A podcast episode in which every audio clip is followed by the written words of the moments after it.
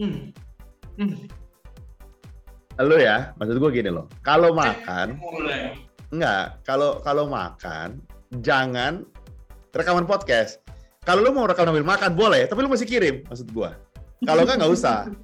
Iya dong, ngapain? Sorry, sorry. Sebenarnya gue nggak siap buat rekaman kali ini. Gue ke distract sama telepon ini. Ah, enggak enggak. Tapi sebenarnya kan klipor sama kepala gua kan agak mirip sebetulnya. Lu ke distract sama gua berarti. Beda Bud, beda Bud. Telepon Ah. enak. Lu enak. Ya, itu itu dari mana teleponnya? Aduh, lu ngiler kan? Hmm. Jadi ini telepon cuma buat gue doang nih, bukan buat lu. Gua gua akan japri orangnya nanti. Lu yakin nggak salah pilih dia? Mendingan lu kasih gua lebih banyak soalnya kasih gua. ya, jadi eh, terima kasih banget buat sobat yang udah ngirimin telepon ke gue ya, bukan Budi ya, gue gitu ya. Nah, jadi kita dapat gimana telepon dari Sweet Addict Official. Nah, eh, gue ngeliat dari Instagramnya keren banget isinya, dan ternyata ini adalah eh, suatu toko menjual makanan yang bisa dimodifikasi sebagai makanan sehat. Tuh, Wow, keren kan? gokil. Gokil. Gokil, gokil, gokil. Contohnya nih ya, telepon yang gue makan ini, ini menggunakan gula dengan rendah kalori. Hmm. Jadi aman nih kalau misalnya untuk penderita-penderita diabetes. Nah, Hmm. Buat sobat healthy yang penasaran, langsung cek aja Instagramnya. Di mana, Bud? di at sweet addict official. Sweet sweet manis addict official. Sambung semua nggak pakai titik nggak pakai uh, underline. Kemudian nomor teleponnya kalian bisa catat di 0819 341 62226 gue ulang ya. 0819 341 6 triple 26 gitu. Jadi buat teman-teman yang buat sweet edit juga terutama yang udah ngirimin thank you. Lain kali ke gua aja gua Adrian. Karena satu karena tampilannya nggak terlalu bagus juga di dia. Yang kedua kayaknya iya kayaknya engagementnya kalian nanti rendah di dia mendingan ke gua aja. Nanti gua akan bikin lebih bagus nanti gitu. Jadi buat sweet edit official kirim lagi boleh nanti gua kasih alamat gua di sini Ya gue minta maaf memang tampilan makan gue emang kakus Budi, jadi mungkin gitu. tak Jadi- tapi Nanti kita mention juga ya di deskripsi Ah, ah. kita. Jadi kalau misalnya buat penasaran dan tulisannya, kata-kata seperti apa nanti bisa lihat di sana. Selain itu juga jangan lupa Adrian akan kasih konsultasi gratis tiap kali kita bilang untuk mempromosikan Healthy X. Dia akan konsultasi gratis juga. Kalian nanti akan gue taruh juga nomornya. Bisa telepon langsung. Free, free. Pokoknya semua free. Ya ya ya. Iya dong, lu gimana? Iya dong. Oke, Bud, Eh, episode kali ini kita bahas apa nih? Jadi episode kali ini kita akan bahas eh, salah satu request gue juga karena gue punya anak. Jadi makanya gini, semua tentang anak itu gue request demi konsultasi gratis. Nah teman-teman bayangin kan, kalian juga bisa nih konsultasi gratis itu bisa sebenarnya. Jadi semua topik di sini tuh biasanya gue request karena gue pengen dapat informasi gratis dan juga untungnya kalian, kalian tuh bisa dapat gratis sebetulnya. Gitu. Di hari ini kita akan kita akan gimana caranya membahas pertolongan pertama sesak nafas pada anak. Kalau misalnya anak tuh kan tanda kutip fragile ya, maksudnya ki- ki- kita nggak nggak bisa melakukan dia kayak orang gede gitu. Misalnya Hmm. langsung gimana nggak bisa. Jadi kalau gue juga mikir bener juga ya, kalau anak sesak nafas tuh gimana gitu. Rate-nya kan mungkin ada yang batita bawah 3 tahun, ada yang balita sampai umur 12 tahun kan range anak. Jadi sebetulnya gimana tuh Yan gitu penanganannya kalau mereka sesak nafas? Oke, ya. Ini eh, sebenarnya topik yang gampang-gampang susah ya, Bud ya. Hmm. Jadi gue yakin kalau misalnya kita bicara pada orang tua yang udah pengalaman, ya yang udah punya beberapa anak gitu, mereka Hmm. pasti udah mengenali kadang-kadang gimana sih tanda-tanda anak yang lagi kita sebut namanya distress. Distress Hmm. tuh bukannya dia stres karena nggak dapat susu gitu, kerjaan Hmm. numpuk enggak ya kayak gitu. Distress tuh jadi dalam kondisi eh, apa namanya dia nggak nyaman gitu. Hmm. Dan kalau misalnya kita biarkan, mungkin aja bisa mengacu ke kondisi yang berbahaya. Mungkin ya, gue nggak Hmm.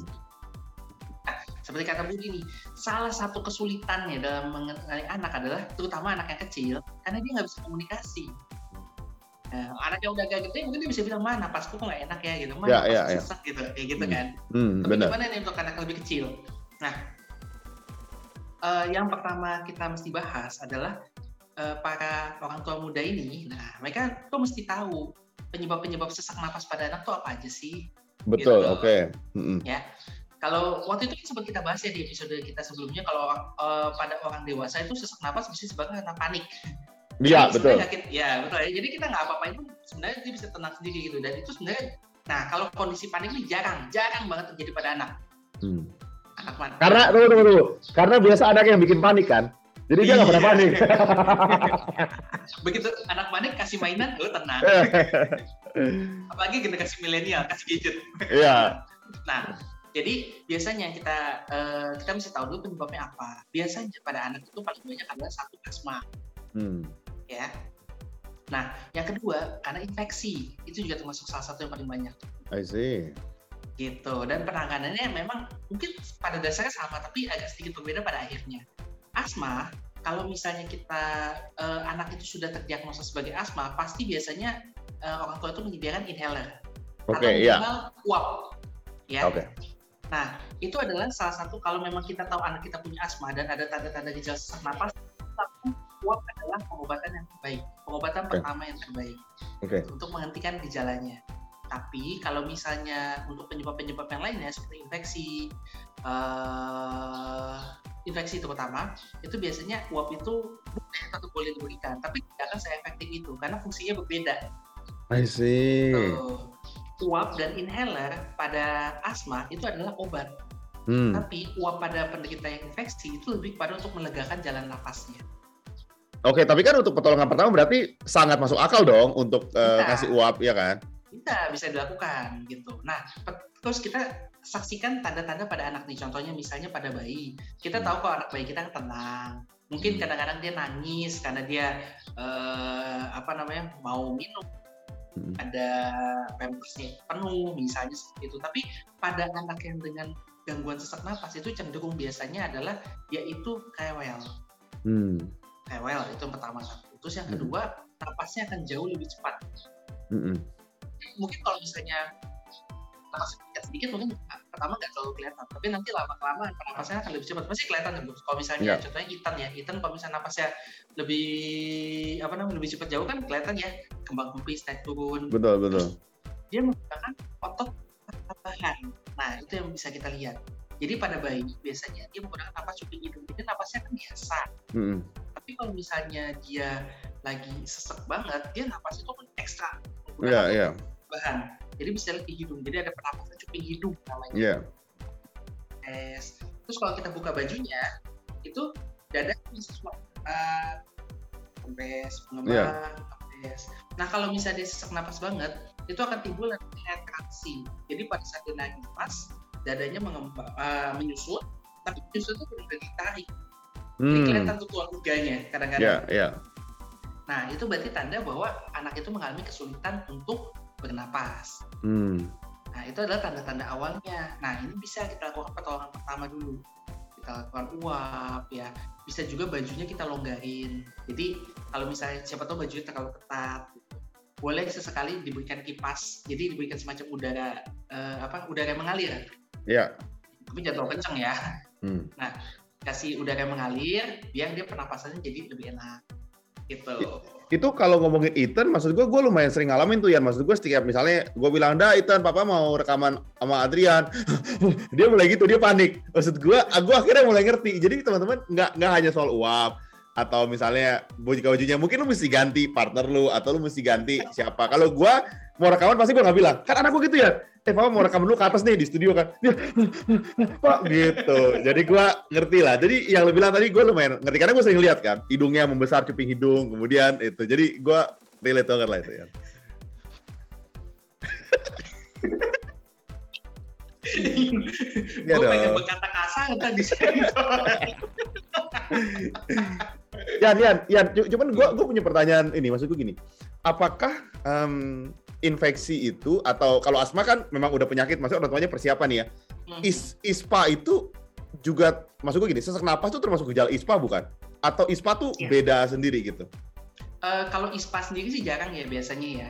Hmm. Jadi is- ISPA, lu tau kan ISPA itu adalah infeksi, Infeksi saluran, saluran. pernapasan atas, Atas, gitu. hmm. Nah, biasanya yang gejala yang menimbulkan sesak napas itu adalah ya, ISPB. Kita jangan dengar sih istilah itu ya. Hmm. Infeksi saluran pernapasan bawah. Hmm. Nah, yang mungkin lu sering dengar adalah pneumonia ya, ya, atau ya. paru-paru basah, kadang Ya. paru-paru. Nah itu, itu biasanya lebih cenderung menyebabkan sesak napas karena memang permasalahannya di sana Hmm. gitu. Kalau ISPA biasanya pada anak itu yang masih kecil yang nggak bisa ngeluarin dahaknya sendiri karena dia ada pernapasan atasnya itu produktif, ngeluarin dahak, jadi dia tuh napasnya nggak nyaman. Mhm. Nah, I jadi sesak napasnya bukan dari paru-parunya, tapi lebih pada mampet di sini. Mampet. Nah, dan itu akan sangat efektif kalau misalnya kita gunakan uap. Uap. Oh, I see. Gitu. Yan, gue gue boleh tanya lagi nggak? Jadi gini, gue misalnya gitu ya, eh, kita ngomong hal yang simpel, pilek gitu ya. Pilek tuh kan hidungnya tersumbat ya, Mhm. kadang-kadang tersumbat. Tapi kan tenggor, kalau nafas dari mulut kan enggak gitu. Mhm. Jangan lu kebayangkan maksud Iya. gue tersumbat hanya hidungnya aja. Berarti kan kalau diuapin itu juga bisa ya, maksud gue untuk pilek. Le- let's say ya minum baru minum obat terus masih masih tersumbat gitu bisa juga ya? Bisa, bisa, bisa. Nggak ada masalah. Jadi oh, fungsi uap tuh memang untuk mengencerkan lendir, sumbatan yang ada di jalan napas. Nah, Oke. tapi kalau misalnya pada penderita asma, biasanya kan itu kan eh, uap itu nggak cuma air ya. Hmm. Jadi kita bikin semacam obat juga. Nah, obat fungsinya kalau asma, ini beda kinerjanya. Asma itu ada penyempitan saluran napas di bagian paru-paru. Jadi. Pada saat lu menghirup eh, obat yang di- dibentuk dalam uap itu, saluran napas yang menyempit itu di dalam akan terbuka. Hmm. Nah, jadi pernapasannya jadi lebih lega. Itu mekanismenya. Oh, make sense. I see. Berarti memang memang sebetulnya tanda kutip uap itu memang lumayan works ya. Maksudnya let's say untuk pengobatan pertama eh, di kondisi apa pun, entah asma, entah mungkin dia mampet, entah karena infeksi, uap tuh lumayan membantu ya sebetulnya ya. Cukup membantu, cukup membantu. Tapi tetap memang eh, apa namanya?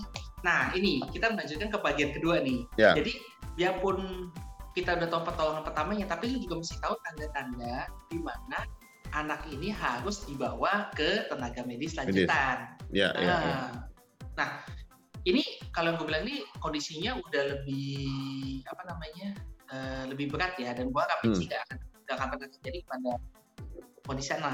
Tapi Ya. in case misalnya ini terjadi, lu mesti wajib, lu mesti ini tuh berarti harus dapat pertolongan segera.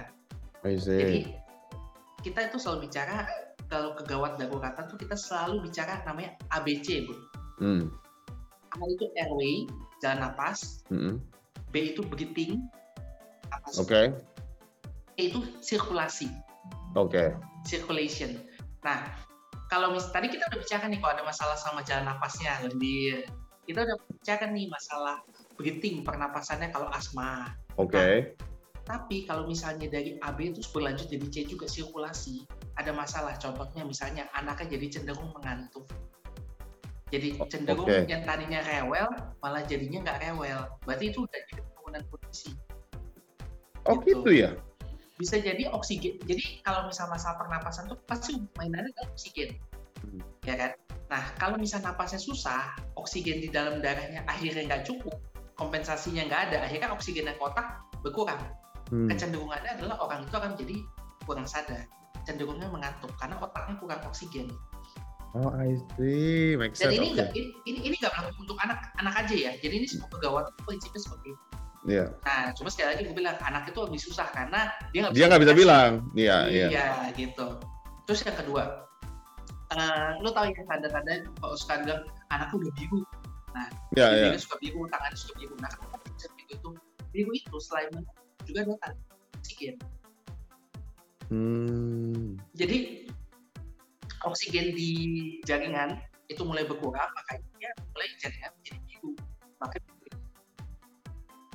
jari-jari dan kuku tangannya mulai membiru. Nah itu Ya. oksigennya. Ya, gue tanya deh, eh, apakah eh, kalau orang kedinginan berenang, bibir juga biru, itu kurang oksigen juga kah? Padahal kan dia berenang gitu, maksud gue. Nah kalau itu mekanismenya dari pembuluh darah yang mengkerucut, menyempit Hmm. gitu. eh sebe- jadi gini, dengan pembuluh darah yang menyempit, otomatis oksigen yang dibawa juga kurang kan? Iya, iya. Pa- Pada padahal maksud gue Ah. ti- ti- tidak ada kondisi pernafasan apa-apa, nggak ada, cuman kedinginan. Karena Nggak anak gue ada. pernah berenang sekali, terus kayaknya kita kelamaan karena lumayan dingin, agak mendung, jadi dia biru tuh bibirnya.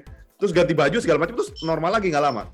Nah itu, jadi dengan kondisi udara yang hangat, pembuluh darah yang menyempit tadi akan melebar lagi, oksigennya mengalir lagi, jadi lancar, nggak ada masalah. Oh, pad- padahal nggak ada masalah pernafasan gitu-gitu ya sebetulnya ya.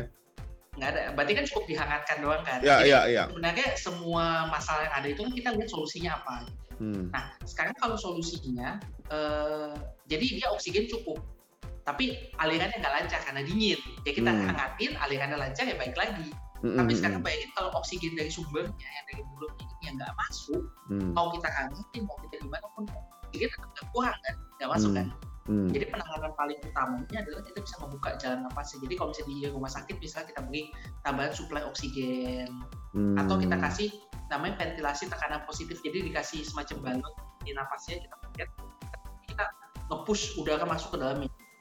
Gitu. See. Nah, teman-teman, mm, ke- kenapa sorry? Tapi eh, untuk masalah biru ini dulu gue juga pernah. Hmm. Gue sendiri kayak ngalamin. Jadi waktu gue Hmm. kecil, gue uh, biru gue tuh biru tapi stop. Terus?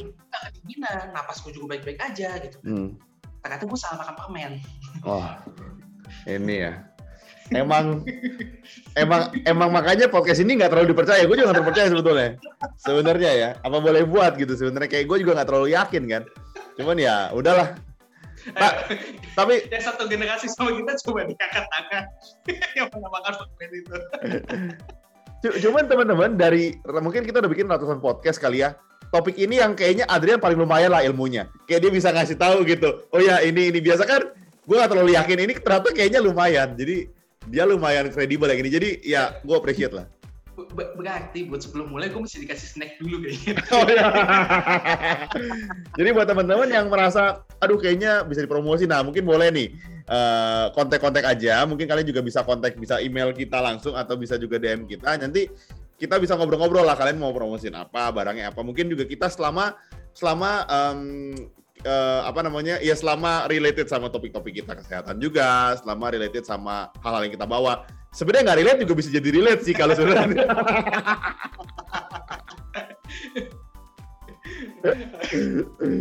Nah, dari gue sih ada, ada tambahan lagi ya? Dari gue sih itu aja sebenarnya.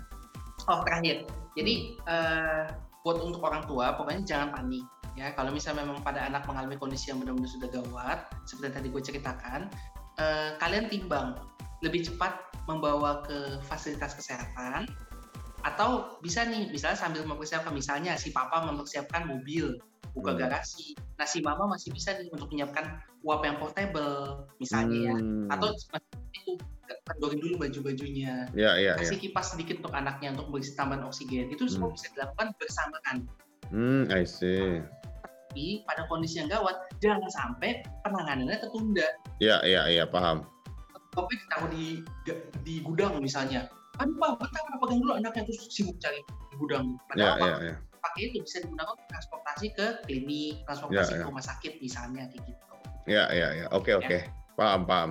Jadi eh, pertama pasti jangan panik karena panik itu nggak menyelesaikan masalah tentunya. Kalian boleh hari buru-buru tapi nggak boleh panik. Pikir rasional dan eh, cari eh, tempat em, tempat kesehatan terdekat lah gitu. Entah klinik entah rumah sakit entah apa supaya mereka bisa nanganin penanganan yang lebih baik gitu sih. Nah teman-teman jangan lupa kita akan terus tayang tiap hari Senin dan Kamis. Dan tanggal 23 ini di Instagram Healthy Hacks kita akan kolaborasi sama salah satu MUA mungkin yang salah satu yang terbaik atau sangat terkenal di Indonesia gitu ya. Jadi kita akan ngobrol banyak soal topik MUA dan berhubungan juga dengan kesehatan pastinya dan juga tungguin kita terus di Healthy ID setiap hari Senin dan Kamis ada tambahan lagi ya?